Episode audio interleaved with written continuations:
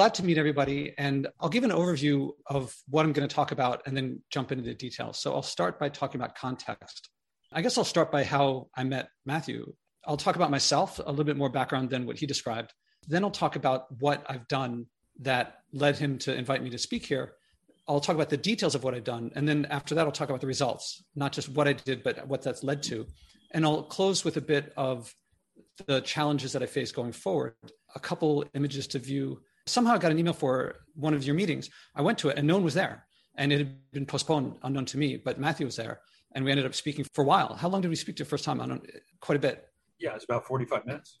Yeah, and I think we hit on a lot of points. And he said, after talking a bit, why don't you come speak? For context, this is going to sound a little from the side, but there's a video online, which I think is one of my favorite videos online. It's of LeBron James, the basketball player. He's practicing just the basics. It's him with a coach.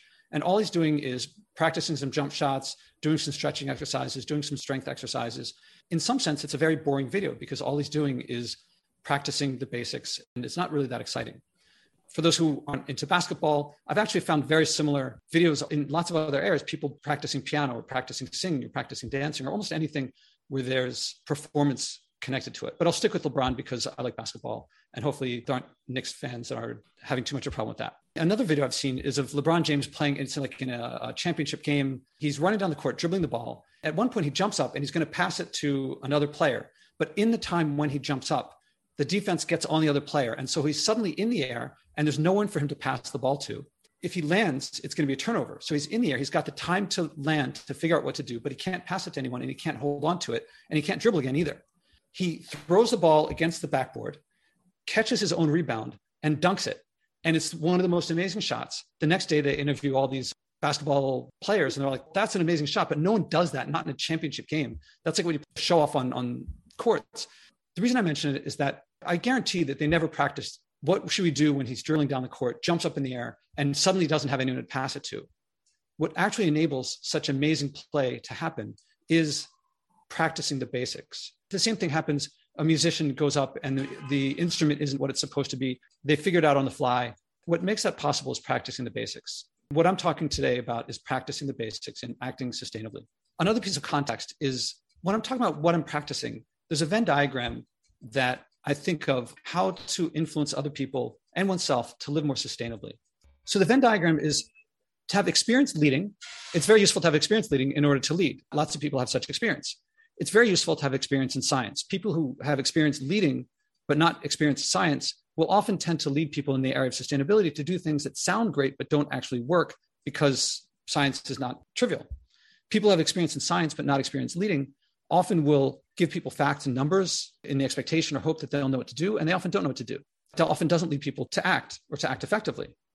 Now, there's a lot of people who have experience leading and experience in science. Al Gore, Leonardo DiCaprio have some experience in these areas, I would think, I hope.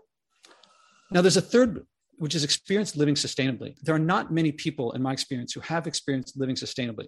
And I believe it's virtually impossible to lead someone to do something that the person leading does the opposite of. And there aren't a lot of people who have experience in all three areas. Even Greta, I believe she knows the science pretty well. I believe she has experience living sustainably. But at about 20 years old, she doesn't have a whole lot of experience leading. This area in here is an area where I try to get to. I have experience leading. I teach, I coach, I've run companies. I have experience in science. I have the PhD. And I'm going to talk today about experience living sustainably. I believe it's essential. What I'm talking about is practicing the basics. You'll hear I'm describing a process that's a mindset shift that leads to continual improvement of practicing and getting to further and further stages that I don't think you can get to in one fell swoop. You have to practice and learn from each stage in order to get to the next stage. When I get to a level of self-mastery and skill, what I get is joy and fun and freedom. What I'm not going to talk about today, which is I'm happy to talk about on another occasion, and these are two separate things that are very closely related. I'm going to talk today about practice and deliberate practice, but I'm not going to be talking about what it leads to, which is leading others. That's a separate thing. That's like the equivalent of playing on stage, of playing on the court. I'm not going to talk about leading others, although this is what I'm building to. I'm not going to talk about, I think you guys probably get why pollution matters. Not everyone would agree that the globe is warming or that plastic is an issue, but I'm taking for granted that people here don't need that. If so, I can talk about that afterward. So that's the context. A bit about me. When all of what I'm going to talk about began about 10 years ago, at that point, I had a PhD, I had an MBA, I started a company. I was also vegetarian. I don't remember a time in my life when I didn't know about the problems with pollution, the problems with litter, the problems with global warming, that sea levels were rising. As far as I know, that's always been the case from that I knew that that was happening. But I also didn't act meaningfully. I mean, I'd take the bus instead of taking a taxi. But generally, I would think that change on the scale that was necessary, governments and corporations were the only ones that could do it. Individual action wouldn't really matter. You know, I would think that if we didn't keep the economy going, it could collapse. So I thought, what could I do? I couldn't really do much about it. So I didn't really act up until recently, about 10 years ago. And another thing that I think is important is something about how I grew up. I'll tell you about a conversation I had with my little sister a little while ago, a couple of days ago, actually. She and her husband met during the Peace Corps in Morocco, destitute area. After the Peace Corps, they both joined the State Department and worked in several places. They learned Arabic. So some of the places that my sister worked were Syria, Lebanon, where she, to get around Lebanon, she had to be escorted in the State Department by a cadre of Marines. Later in Baghdad, she was there. She could only be in the green zone. Her husband knew about this. And sometime not too long ago, she went to Rockland Street, which was where my mom lived after the divorce. And it was a very economically depressed area. And knowing that she'd been in these war-torn areas, when she took him to Rockland Street, he was shocked. You guys lived here? This is, how did you get out? How could this have happened? I mentioned this, I'm not going to go into the details about Rockland Street, but accessibility has always been very important to me. I don't like to do things that are not available to everybody. Either I want things to be available or increasing accessibility to people who can't do the things. I mean, now I have Ivy League degrees and things like that. Many things are much more accessible to me now, but that has not always been the case. I don't like to do things that are not increasing accessibility or accessible to everybody there. So that's a bit about me. Now I want to talk about 4 steps that I took that, to me, looking at the times that I did each one, I want to make very clear that before I did each of these steps, I had no expectation that I thought I could do any of them. I thought each was impossible. And I thought that each would lead to deprivation and sacrifice. I really felt I was taking one for the team, but it really had to be done. But I really thought it was really kind of pointless. Looking back now, I realized that these were stages of continual improvement, that each one enabled the next one to reach to places that I'm pleasantly surprised to find that I very much enjoy. And also in my experience, each of the stages, less than the later ones, but at the beginning, I would analyze and plan to figure out how to do each of these things. I learned that analyzing and planning kept delaying action. Only actually doing the things led to any results at all. So this changed my outlook against too much analyzing and planning, especially if I want to lead people to do things like live more sustainably, and I have not tried it myself. I feel I don't know really what I'm talking about, especially now that I've learned so much. So the 4 steps began about 10 years ago. I noticed that my garbage, I just looked down in my kitchen and I noticed that most of my garbage came from food packaging. As I mentioned, I thought at the time, individual action wouldn't really matter. My garbage, I mean, there was a lot of it, more than I really had noticed. But I didn't think that what I would do would make much of a difference. But I also thought, you know, this garbage will end up in someone's world. Maybe not now, but somewhere over the next 500 years in the time it takes the plastic to break down. If I can't change the world, I can still take responsibility for my effects on others. I don't want to pollute other people. And I had this idea to challenge myself to see if I could go for a week without buying any packaged food. Living in Manhattan, I figured, why would I do that? There are people who train their whole lives to become chefs. I can get the cuisine of the world all around here. I've grown up learning how to cook, but not from scratch. So I've never done that before. At that point, I did start analyzing, like, what would I do on day 1? What would I do on day 2, 3? How would I do this? After 6 months of analyzing planning, one day I just said, I'm not going to die. I'm just going to start right now. I'll figure it out as I go. Long story short, I actually made it 2.5 weeks the first time, not buying any packaged food. There's actually a moment that's worth talking about. I allowed myself to finish packaged food that was in my cupboards and in my fridge. One day I went to the store because I needed food. Like on autopilot, I went to the shelf where I would normally start shopping. And for the first time in my life, instead of seeing the food, I saw the packaging around it, the bottles, the boxes, the jars, the cans, the rubber bands, the stickers. And it hit me that I didn't know how to buy food. I didn't know how to cook or eat without hurting other people, which is to say I didn't know how to live without hurting people. This was a very humbling moment that led to a lot of soul searching, because at this point I had all these degrees and I couldn't live without hurting people. I could go into that moment, but what ended up happening was I looked down at the end of the aisle was the produce aisle, the next over, and I realized, okay, I can only buy produce. And by that point, there was a bulk section in that store, and I allowed myself, if I brought my own bag, I would fill those bags up. And to that point, I bought from the bulk section nuts and dried fruit, but for the first time in my life, I bought dried legumes, beans. I had no idea how to cook them, so I'm not really proud of this, but for the first time in my life, in my 40s, I boiled beans on the stove. That's what ended up making it through 2.5 weeks. Then I found, even within that time, I found that some of the cooking was not bad. So I decided to keep going, not at zero, but at minimal packaging. And I made it to, there's 6 months of pretty bland food, which is to say I was steaming a lot of vegetables, putting them over legumes or rice with salt and pepper. And it wasn't really particularly good, but it wasn't polluting much. Over that 6 months, I started experimenting with different things. And eventually I started making food that I considered really delicious, to the point where I invite people over. And long-term, I would do corporate events on sustainability where I would cook my famous no packaging vegan stews. Then I would go to the Bronx and Harlem and in Manhattan and lead workshops, because I found that meals were very cheap, very quick and easy to make. I found that I could cook faster when I was in a hurry, or longer when I had people over and I wanted to make it a social event. So this was a tremendously joyful experience. It led me to wonder a couple things. One of them was, before I started, I thought this was going to be deprivation and sacrifice. With practice, I ended up enjoying it.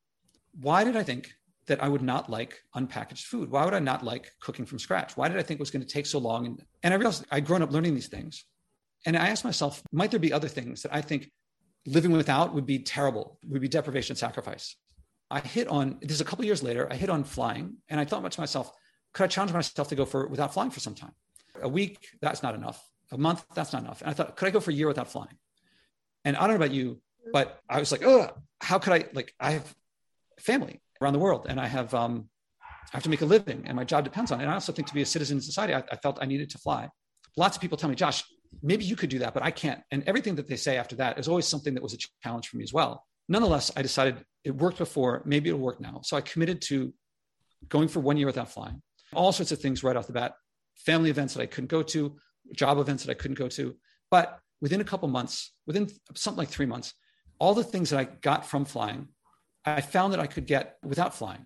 After a few months, I thought maybe I should go for another year. So that was 2016. And I've not flown since. That was another thing where I thought it would be impossible. I thought it would be a terrible idea, but something I had to try. And when I actually committed and tried, it was a joyful experience. One time I was reading this article totally by chance. It was focusing on Vietnam, but it was talking about how most of the rest of the world, or a lot of the rest of the world, doesn't refrigerate as much as we do. They ferment, they use fresh ingredients. I'm sitting there reading the article and I look over at my fridge. And I'm thinking, that's the biggest source of pollution that I have right now. I wonder if I could go without using the refrigerator. And I started thinking, what would I do? Can I learn how to ferment? Will that work? What would I do with this? What would I do with that? I knew from experience, quit with the analyzing and planning. 6 months will go by. Just go over. And I walked over and I just unplugged the fridge right then and there without any planning whatsoever, telling myself the time that this stuff in the fridge is going to melt, I have to eat it or figure out what to do with it. In that time, I started to ferment. I just fermented a bit before that. This was a year and a half ago, and I made it 3 months that time. This was 2019 into 2020. It was the winter. And one of the things I did was I put stuff on the windowsills, not the tactics that you use in Vietnam, which is a hot country where you do fermentation, but I put stuff on the window in the winter and that would keep it cool, buying fresh ingredients. I found that I could live without the fridge for 3 months. The following winter, I started a little bit earlier and went a bit longer based on my experience, and I made it 6 months. Then the next winter, which was this last winter, actually, it was in the fall, I unplugged it in September. And so now I believe, if I've counted right, I'm in my 9th month of my refrigerator being unplugged. Amazingly, my food is fresher than ever. Normally I think of a fridge as something to keep things fresh, but it'll keep one thing fresh. But systemically, I find that it forces me without the fridge to have to cook differently. For that matter, it connects with the not flying. When I think of the reasons I flew, and a lot of people fly, I think is to experience other cultures. If people want me to make the connection more tightly, I can, but forcing myself to eat locally, what grows on farms here, and meeting the farmers and so forth, in my experience, connects me more with people in other cultures who are eating what they have locally than flying there and going there and spending a bit of time there or eating at a restaurant, an Americanized restaurant of that version. I feel that these things are complementing themselves very well. That's the third thing that I did that was continual improvement. Each one, I would never have expected to get to the second without the first and the third without the second. The next one is actually a couple of weeks old. Well, it started last year. With my refrigerator off, I noticed that my electric bills were very low. There's one part that I can't change. It's roughly $20 that I have to pay just to be connected. Then there's the amount that I pay for the electricity that I use. My record low so far is 96 cents. And that's pretty low. And I started thinking, I wonder if I could get to zero. Could I go off grid in Manhattan even for a month? And so I set this challenge for myself, and I wondered how I could do it if I could. So I go on Craigslist and I looked in the used section and I find a battery that can be solar powered. And then eventually, after a couple more months, I find some solar panels that are designed to be for camping, so they're portable. Here's the battery pack. that I'm actually running this off of right now. The solar panels are over there. I'm not going to show them to you. The battery pack, I tested it with my pressure cooker, and I found that it could cook one load of my famous no packaging vegan stew, which is like my staple. And I've realized I can do this. I can pull this off. It's actually powering the light over here. So a couple of weeks ago, I need to get the battery fixed, actually. So the battery came back from the manufacturer. To test this new battery, I made one of the stews. And I was thinking to myself, I wonder when I'll try for the month disconnected from the grid. I just impromptu said, I guess, starting right now. So it's now Wednesday. So I'm halfway through the third week being off the grid. So I've actually gone to the circuit, to the whole apartment, and turned off the whole circuit. There's been no power to my apartment for 2.5 weeks. I'm beginning to see this one as my Kitty Hawk moment, which is to say, like when the Wright brothers first got flight, I can't imagine that they could have foreseen a 747 or reaching the moon. Nonetheless, it was quite a feat. That's how I feel that this moment has been. I really did not expect to reach any of these things or succeed at any of them. So what are the results? Let me show you this slide. Do you see Josh Stodek's ecological footprint? Just making sure. Okay, great. This shows this is from an online calculator. There's plenty of other calculators that I've tried, and basically the same effect.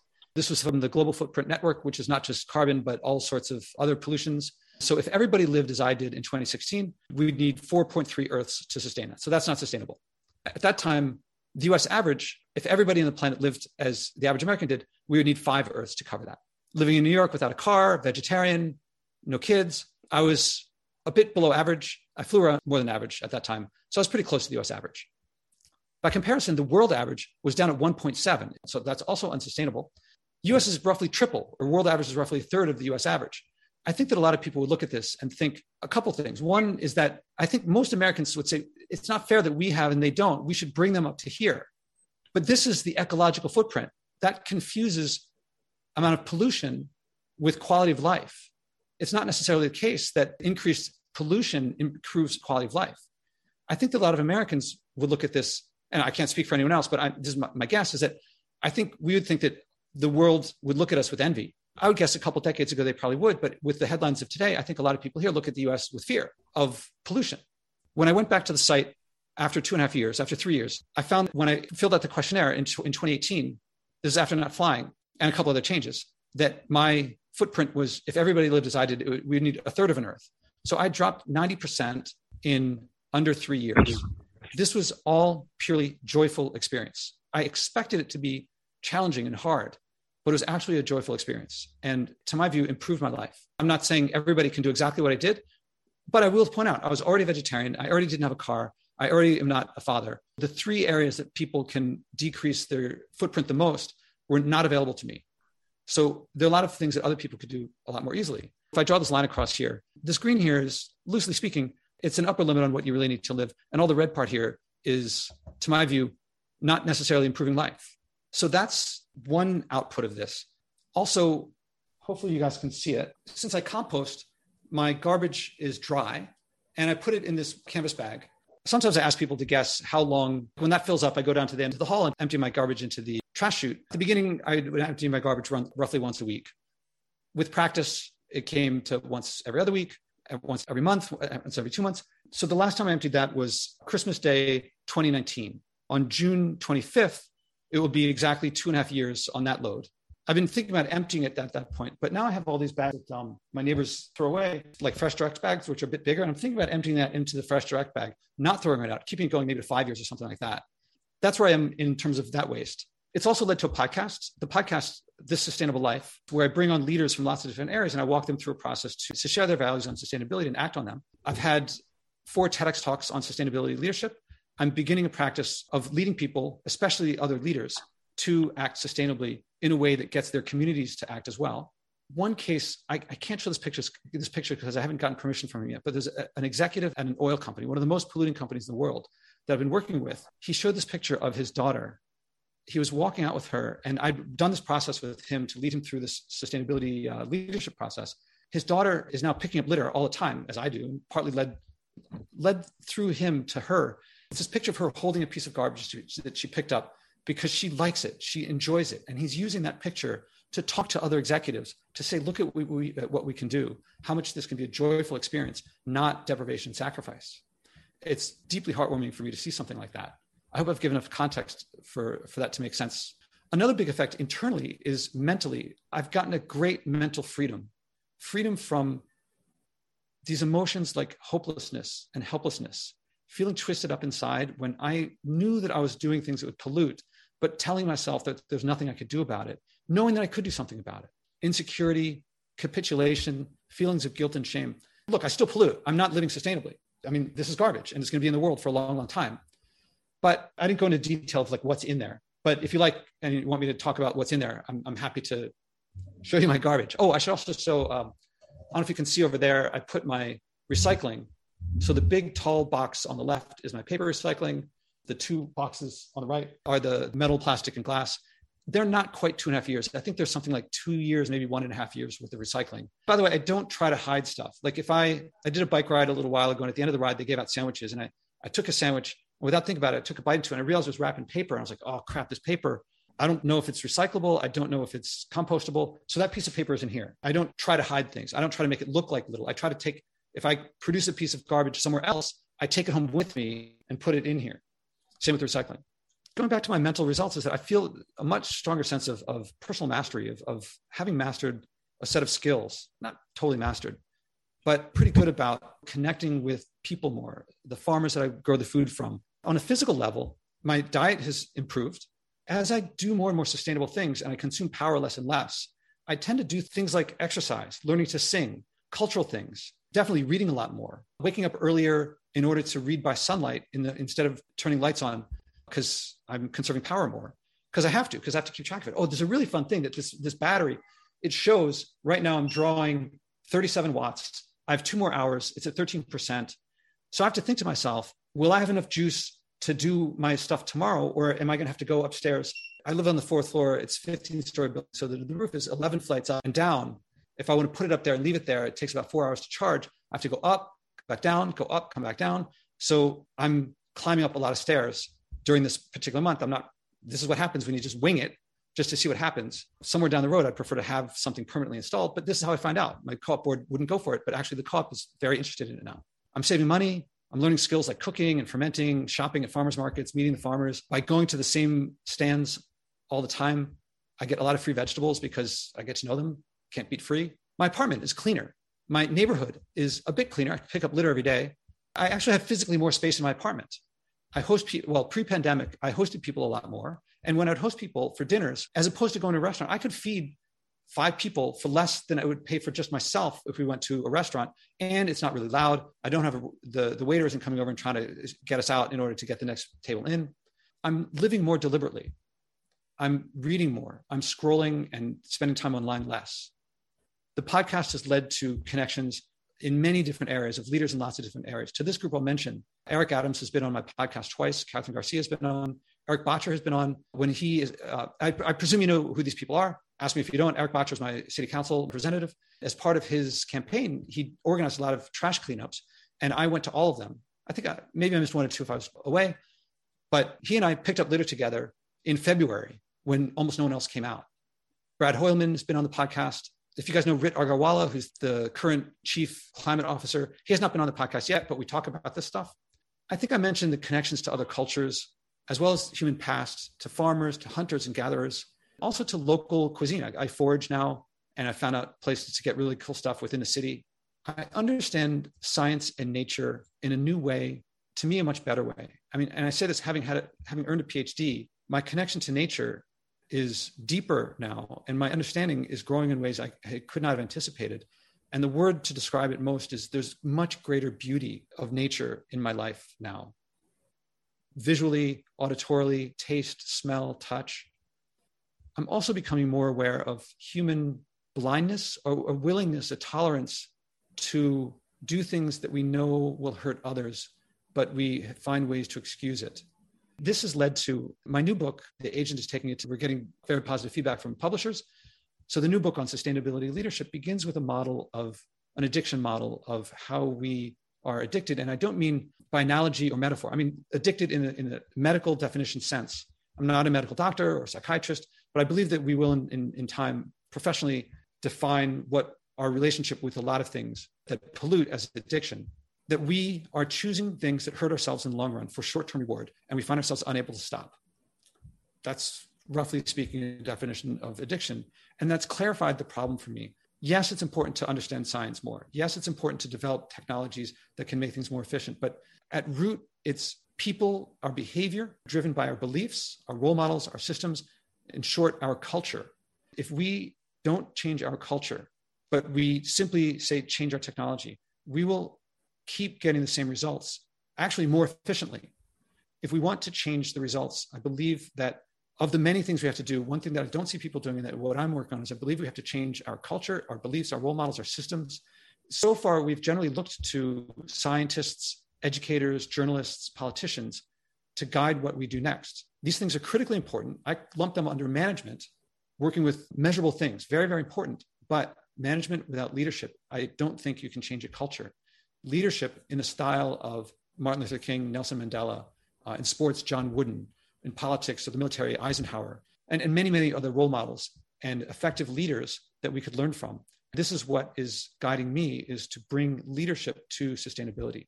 This is where I am right now. There's one big challenge I face going forward. Many people misunderstand what I'm doing. They look at what I'm doing and they continually tell me what you're doing doesn't, it's just one person.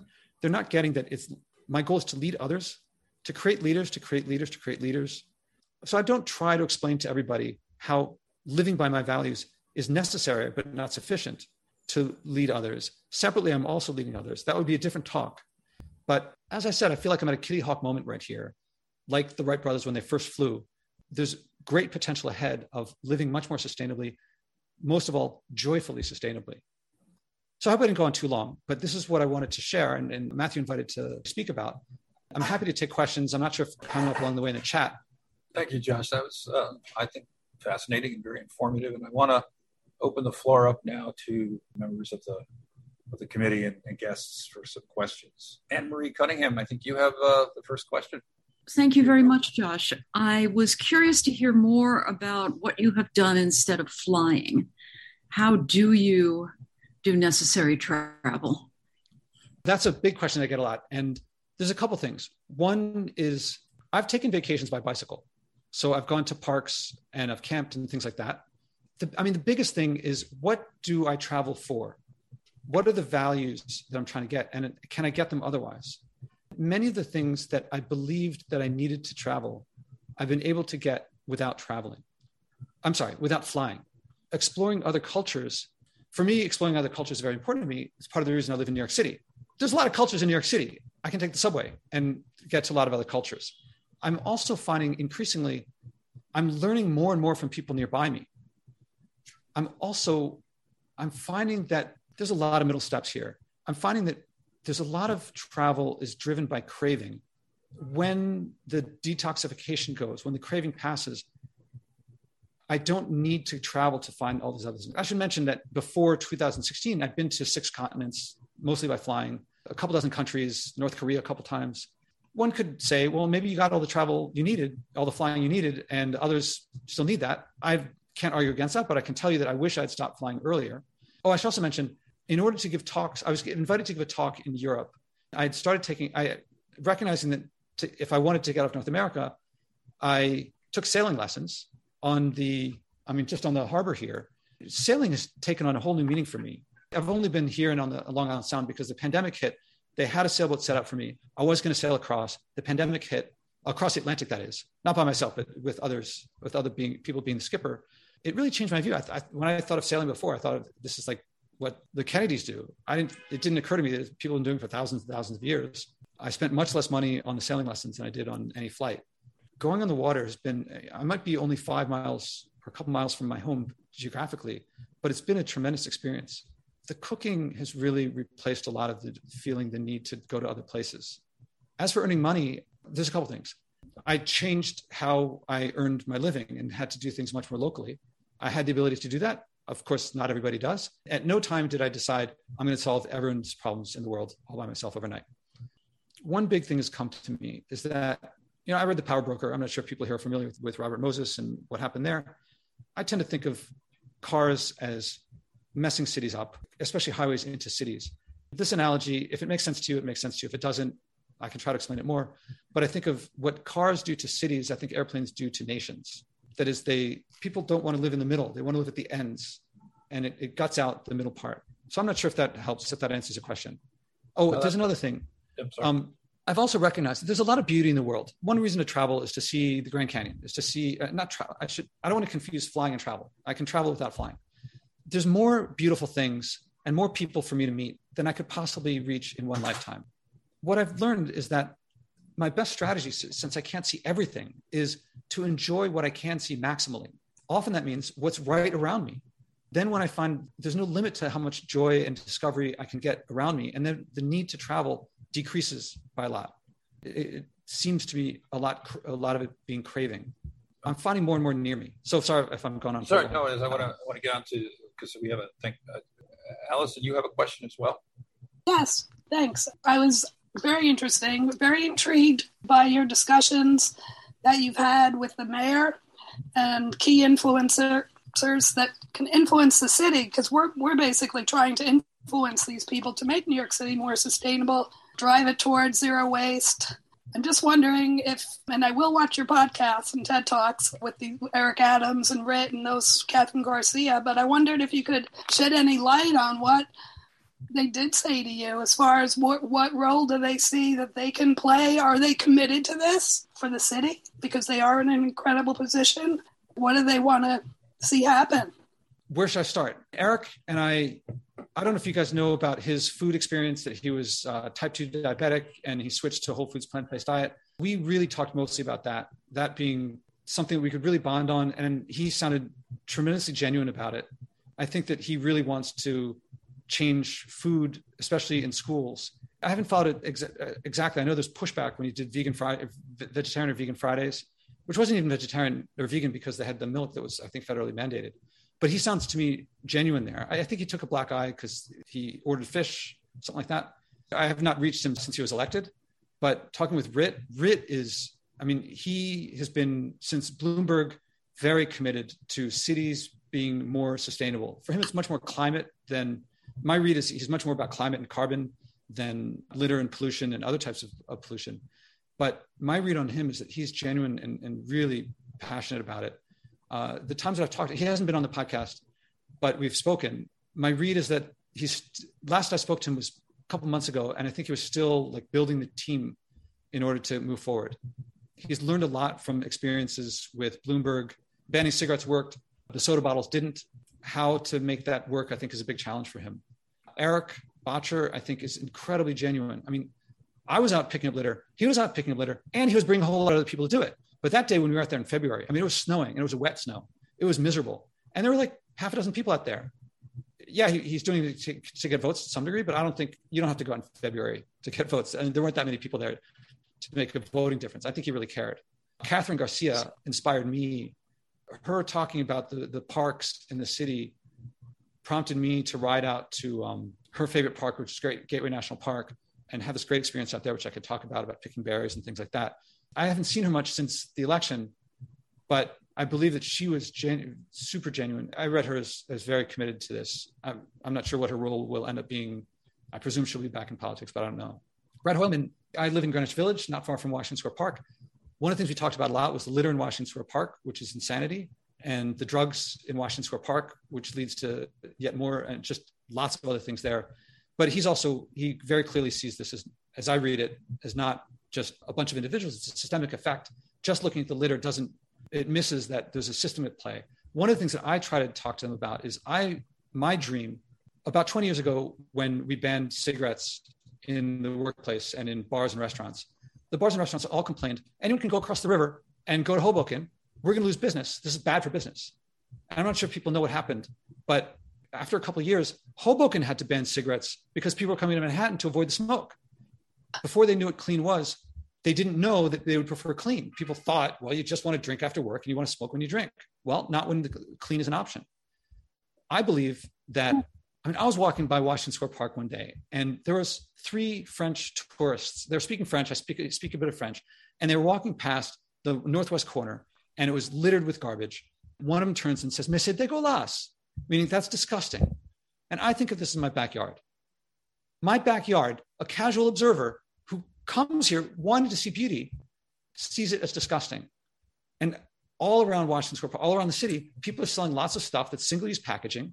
No store that sells this stuff has trash cans. So I've been floating with them, at least require them to have a trash can, require them to have floor space devoted to collecting what they produce. Now, I don't think that's it. I foresee one day, you can't have plastic cups. You can't have, single-use disposable things. I think that would be a boon for business because people don't want to come to see disgusting things. They don't want to come to a New York covered with garbage. And I think people are afraid that, if we can't sell Doritos, if we can't give people to go everything, then we're going to go out of business. And I don't think there's a chance of that. I think it's going to be the opposite. I want to be productive, have a two-way relationship, but I also want to propose to them these ideas of mine. I don't know if that's too long of an answer. Well, we're running short on time, so I just want to get one or two other questions in. And Sharon Silverman, you've been waiting patiently, so... Hi, Josh. I found everything that you said extremely interesting, and I also sent you a note in the chat. But what would be your prescription for a society at large in terms of goal as a solid waste advisory board is to have the biggest impact? And since you did things in sort of a methodical way, would you say your greatest impact was the first thing you did, by waste-free or package-free food? Is that what you'd subscribe to others as the first step to take? Or measuring your footprint first, so you have a scale, a measurement to go by? There were a few questions there, and most of them were leadership-related. And what I was doing was stumbling forward. Looking back now, I see that these were steps of continual improvement that followed this mindset shift that came from, going without packaging actually improved my life. My leadership technique, and this really would be another talk entirely, but the core element of it is to start with the mindset shift, to start with switching from extrinsic motivation to intrinsic motivation. Virtually everything I see out there is, here's one little thing you can do for the environment. Here's what happens at 2 degrees. Here's what happens at 3 degrees. Here's what happens. The Pacific is full of plastic. This is what you have to do. I'm not going to stop people from doing that. That will work with a lot of people. What I do is, the leadership technique is to first connect people with their environmental values. The first thing is to act on that. In my case, I got lucky that the first thing I did was something that was based on my values, and I found it rewarding. When I invite people to do things, when I first evoke what's meaningful for them about the environment, what's purposeful for them, their emotions related to the environment are, and connect those motivations, I invite them to come up with a task themselves. When they come up with it themselves, they do it because they want to. Big or small, it may not be big or small the first thing that they do, but when they do it, and you can listen to the podcast, then when they come back for the second time, virtually every time, they do more than they expected. They enjoyed it in ways that they could not have predicted before they did. And they are open to doing more.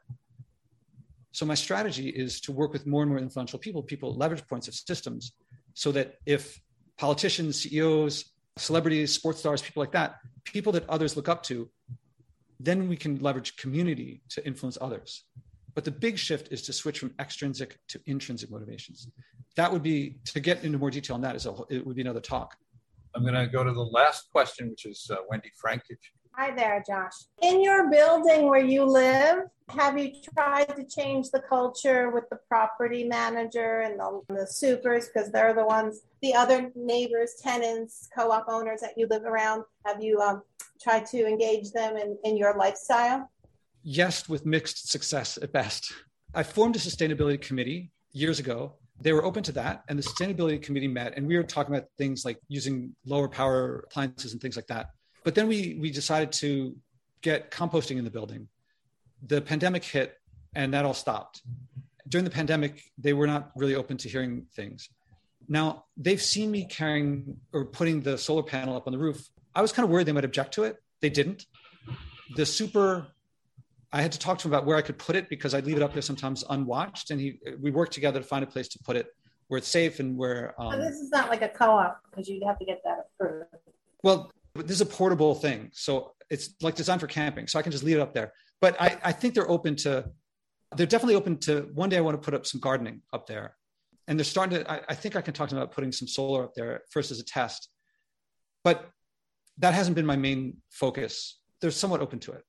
Okay, and the property management, because they're with the messaging when they send out their monthly maintenance and rental notices.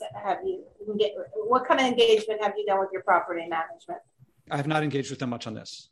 So I can't speak up that much to that.